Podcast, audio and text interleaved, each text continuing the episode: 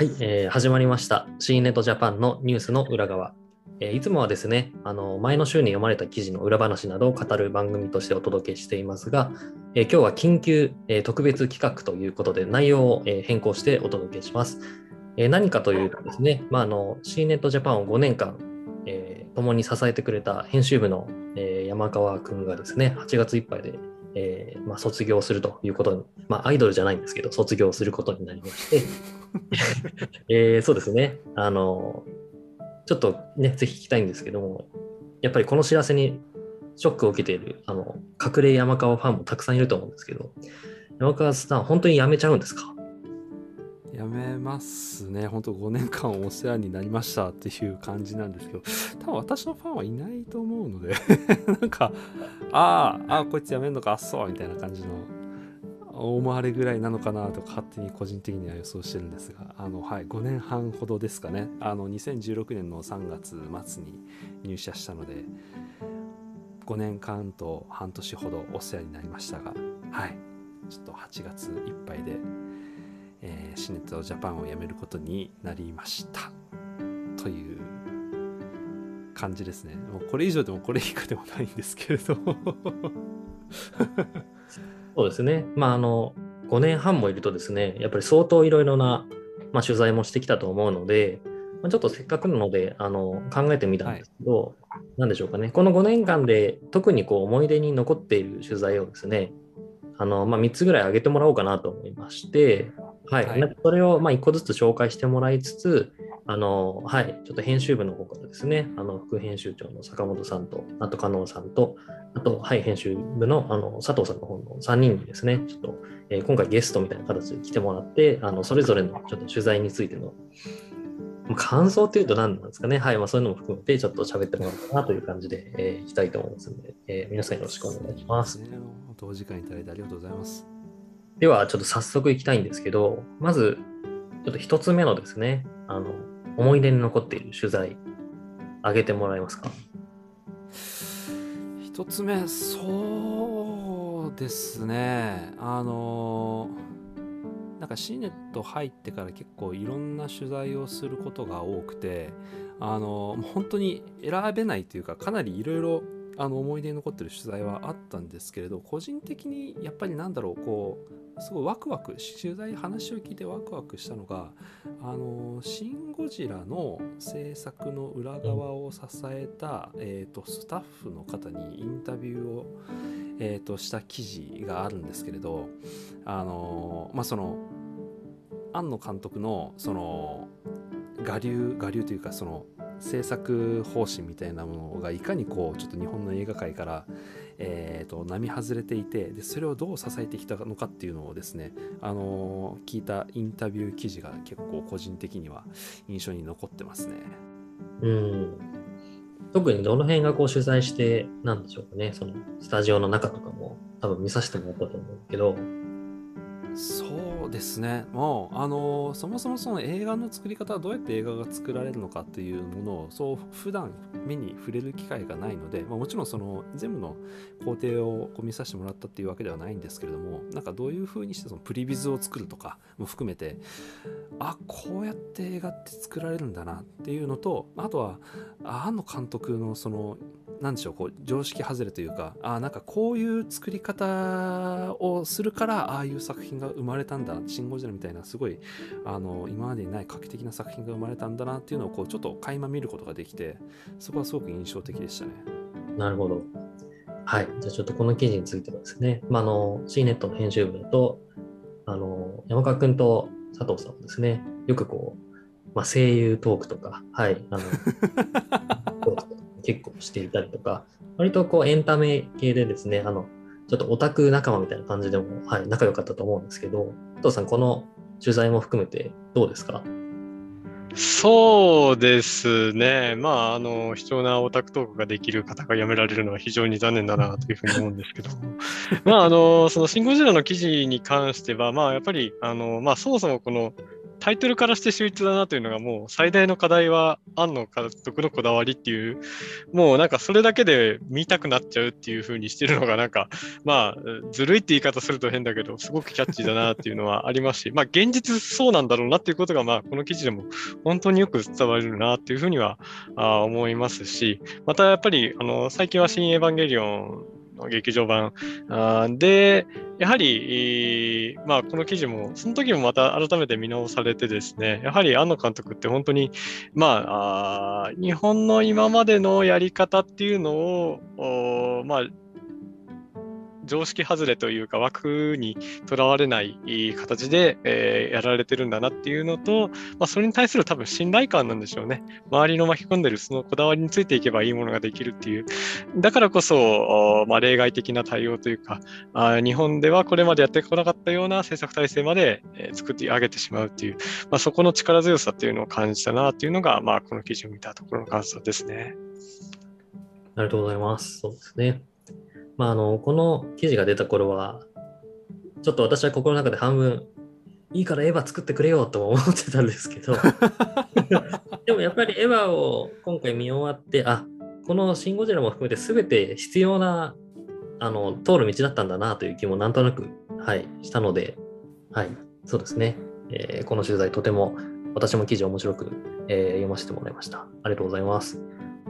はい。ではですね、えー、続いて、ちょっと2つ目の思い出に残ってる取材を挙げてもらいたいんですけど、どうでしょうか？はい、えー、っと、うん、そうですね。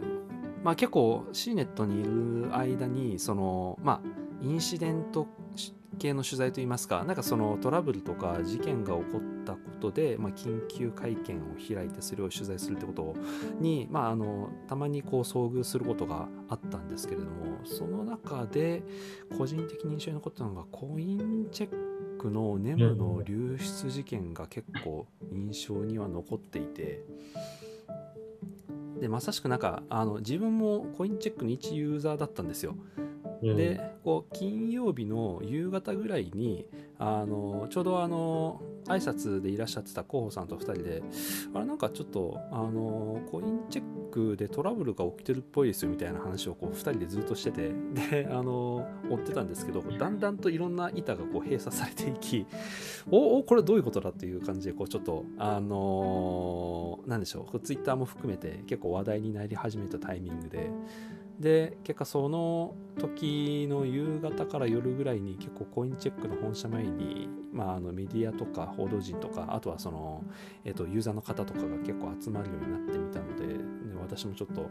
会社の帰りに寄るかという感じで寄っていったらまあ同業の方も結構いらっしゃったので、まあ、そこでこうちょっと情報交換するうちにどうやらえーと、23時半から会見をやるらしいぞと。確かに。そうなんですよ。でなんかそこでえ、ー、とその情報をもとにえ、ー、と確か会見が東証だったかな。で東証で開かれてで私ちょっと遅れて行ったんですけどもうちょっと入り方わからなかったのであの他のテレビの方とこう一緒に潜れる感じでこう ま潜入といいますか。でそこであの幹事社の方に、ま許可いただいてえ、ー、とまあ、えー、実際に取材することができたんですけど何でしょう。もうそういう何ていうの何で何ていうのかなその報道のえーと、その記者会見のルームみたいなものに入るのも結構初めてで。でそこでもうすでにいろんなこう新聞社とかあのテレビ局とかのメディアの方がいる中でもう一番後ろの席しか空いてなかったので後ろ後ろの席に一応座ったんですけれどやっぱこうタイピング音とで特にそのマイクとかスピーカーもないので聞こえないんですよ。会見の話してる社長とかの。声が。大塚さんとか、あのー、聞こえないのでどうしようと思ったらちょうど ABEMA があの同時ライブ配信してたのであの現場にいるんですけれどもあのそこで ABEMA の配信をこうヘッドホンで聞きながらメモを取ったりしてですね。なんとかなんとか。あの写真とかもあのその他のテレビ局のそのカメラとか間からこう縫うようにカメラをこう出してなんとか撮ってであの、確か夜の2時半ぐらいかなに、えーと、記事を書いて出した記憶がありますねもうなんかもう本当壮絶というかもちろんその内容のあの事件のその内容とかも含めて、まあ、あのいろいろその後日の対応とかあとあのなんて言うんでしょうマネ,、えーと、マネックスグループに入るみたいなところも含めて、えーと、ずっとこう取材はしてたんですけれどもあの会見はかなり私のこうシネット人生の中ではかなりなんでしょうインパクトの大きかった、えー、案件だなっていうのはちょっと思ってますね。あもう忘れもしないですね。まあ、そそれからまた数年経って今こうしてね、コインチェックが V 字回復を遂げるとかも含めて、まあいろいろ感慨深いですけど、このニュース、坂本さんは、はい、どうちょっと感じましたか、まあ、その山川君の当時の深夜取材対応とかもちょっと思い出してそうですね。山川さんって、このスタッフの中でも、やっぱり情報収集能力と、あと速報とかの瞬発力が、まあ、メンバーの中でもかなりピカイチだなと思っているんですけど、えー、似た通りも含めてその辺が生かされた記事かなというふうに思っています。えーとまあね、内容もウォーレットの使用とか結構あの時間がない割にないにもかかわらず結構噛み砕いた分かりやすい記事であのツイッターとか見てるとユーザーさんの中でもあのさっきあったようにちょっと手動のボトルの会見だったっていうところとかもあったりして、まあ、あの会見がこんな記事になるなんてすごいっていうコメントがあったりという感じでですね山川さんの。ありましたっけ？はい。ああありましたよ。ちゃんと 今でも見られます。すね、はい。あの、いい記事の一つだったなというふうに思っています。お疲れ様でした。ありがとうございます。そうですね。坂本さんと山川君は、まあ、深夜、さっきの深夜対応みたいな話をすると、それこそアップルとかですね、の、ね、えの会見は毎年、はい、山川君と、あと、坂本さんと、あと翻訳の北川さんの3人で、あの、ちょっと連携をして記事を載せていただくみたいなこともずっとやってるそこも思い出ですよね。深夜、深夜対応チームですね。そうですアップルのね、会見とかでどうしよう。まあ、こ こにありますけど。二人で寂しく。いやそうなんですよね。あ、の本当坂本さんとはもう何でしょう、あの取材対象とかもちょっといろいろ一緒に協力してやるみたいなことも多くてですね。あの特に Apple の深夜対応とかあの iPhone とか新しい iOS とかそういうのをこうねこう深夜で記事化してあげてっていうの意味ではこうなんかこう歴戦の同志的なあれがあるんですけども。まあ、ちょっとこの道それちゃうんですけど、Apple 系の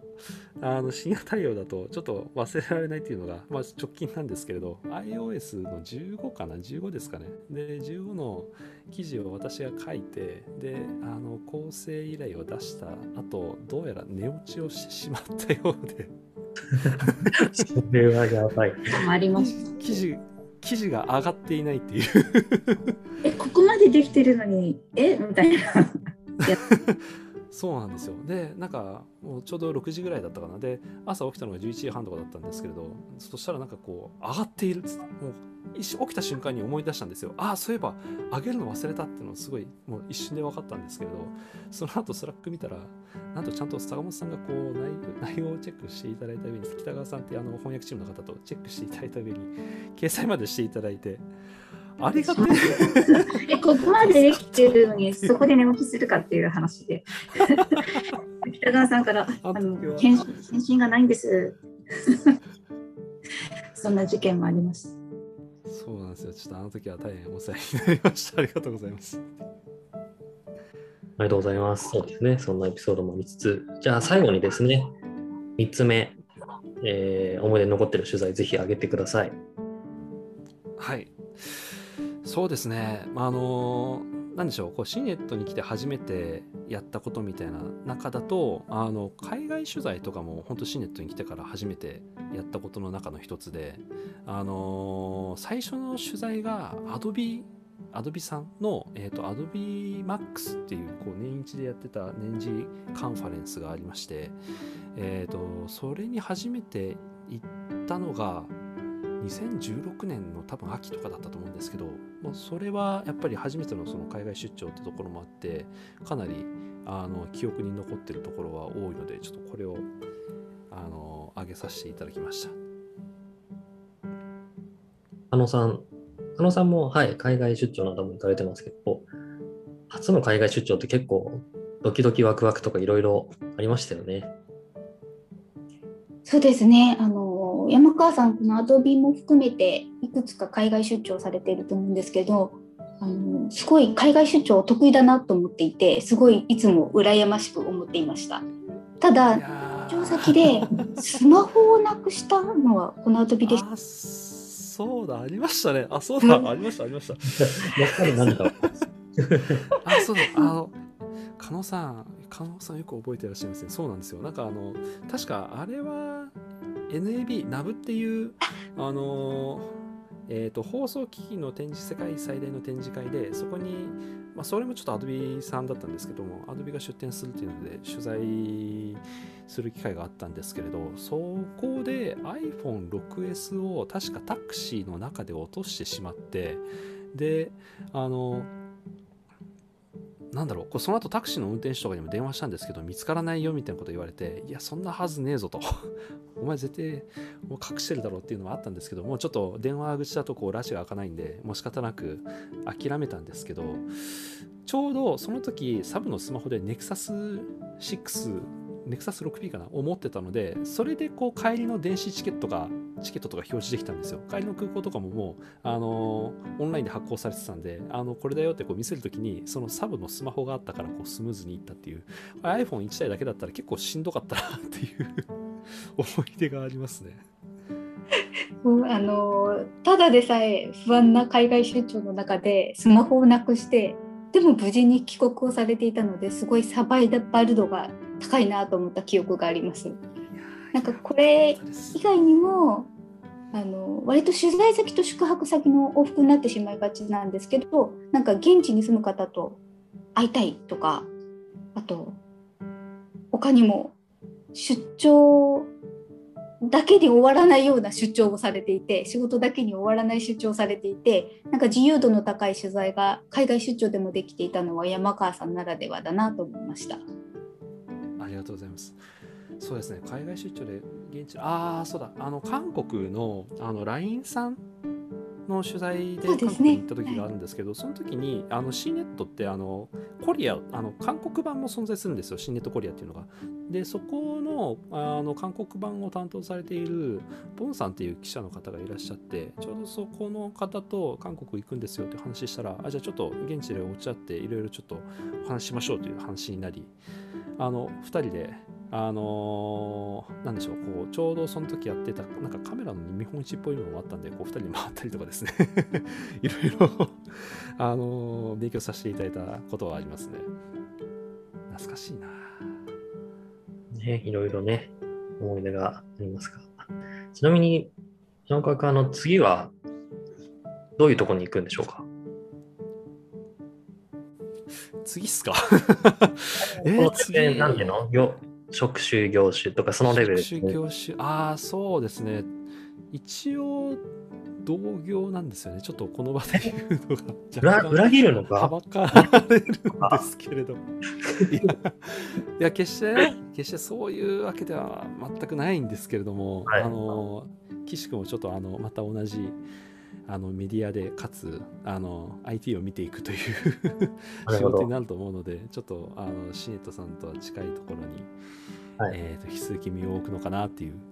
ところではあります。じゃあまあちょっとこう場所は変わるけれど引き続き山川ファンの皆さんは、はい、えー、山川君のコンテンツを楽しめるということですね。多分あんまいない気がするんですよね 正直。まあまあ、そうですね。まあちょっとこう、そういう、えーえー、冗談はさておき、まあ、山川君には本当にこう、編集部でかなり活躍もしてもらいましたし、そういう、なんですかね、記事を書くっていうことだけじゃなくて、まあ、写真とかですね、動画のスキルとか、あとライブ配信とかの機材も使いこなせるとかですね、その辺はやっぱり編集部に、えー、他には、えー、右に出るものがいない、まあ、あのキャラクターとか、まあ、あのスキルの持ち主というか、まあ、貴重な戦力だったなというところなんで、非常にそこはあの残念ではあるんですけども、まあ、あの新しいチャレンジというところであの応援をして、はい、山川先生の次回作に期待しましょうというところで、最後にちょっと一言もらえますでしょうか。あはいあのー、そうですね5年半という中でちょっとシネットジャパンの方であのー、いろいろと仕事させていただいてきたんですけれども、あのー、なんでしょう、あの、まあ、前職も同じウェブのメディアではあったんですけれどやっぱりちょっとシーネットならではの特色というかカラーというかあの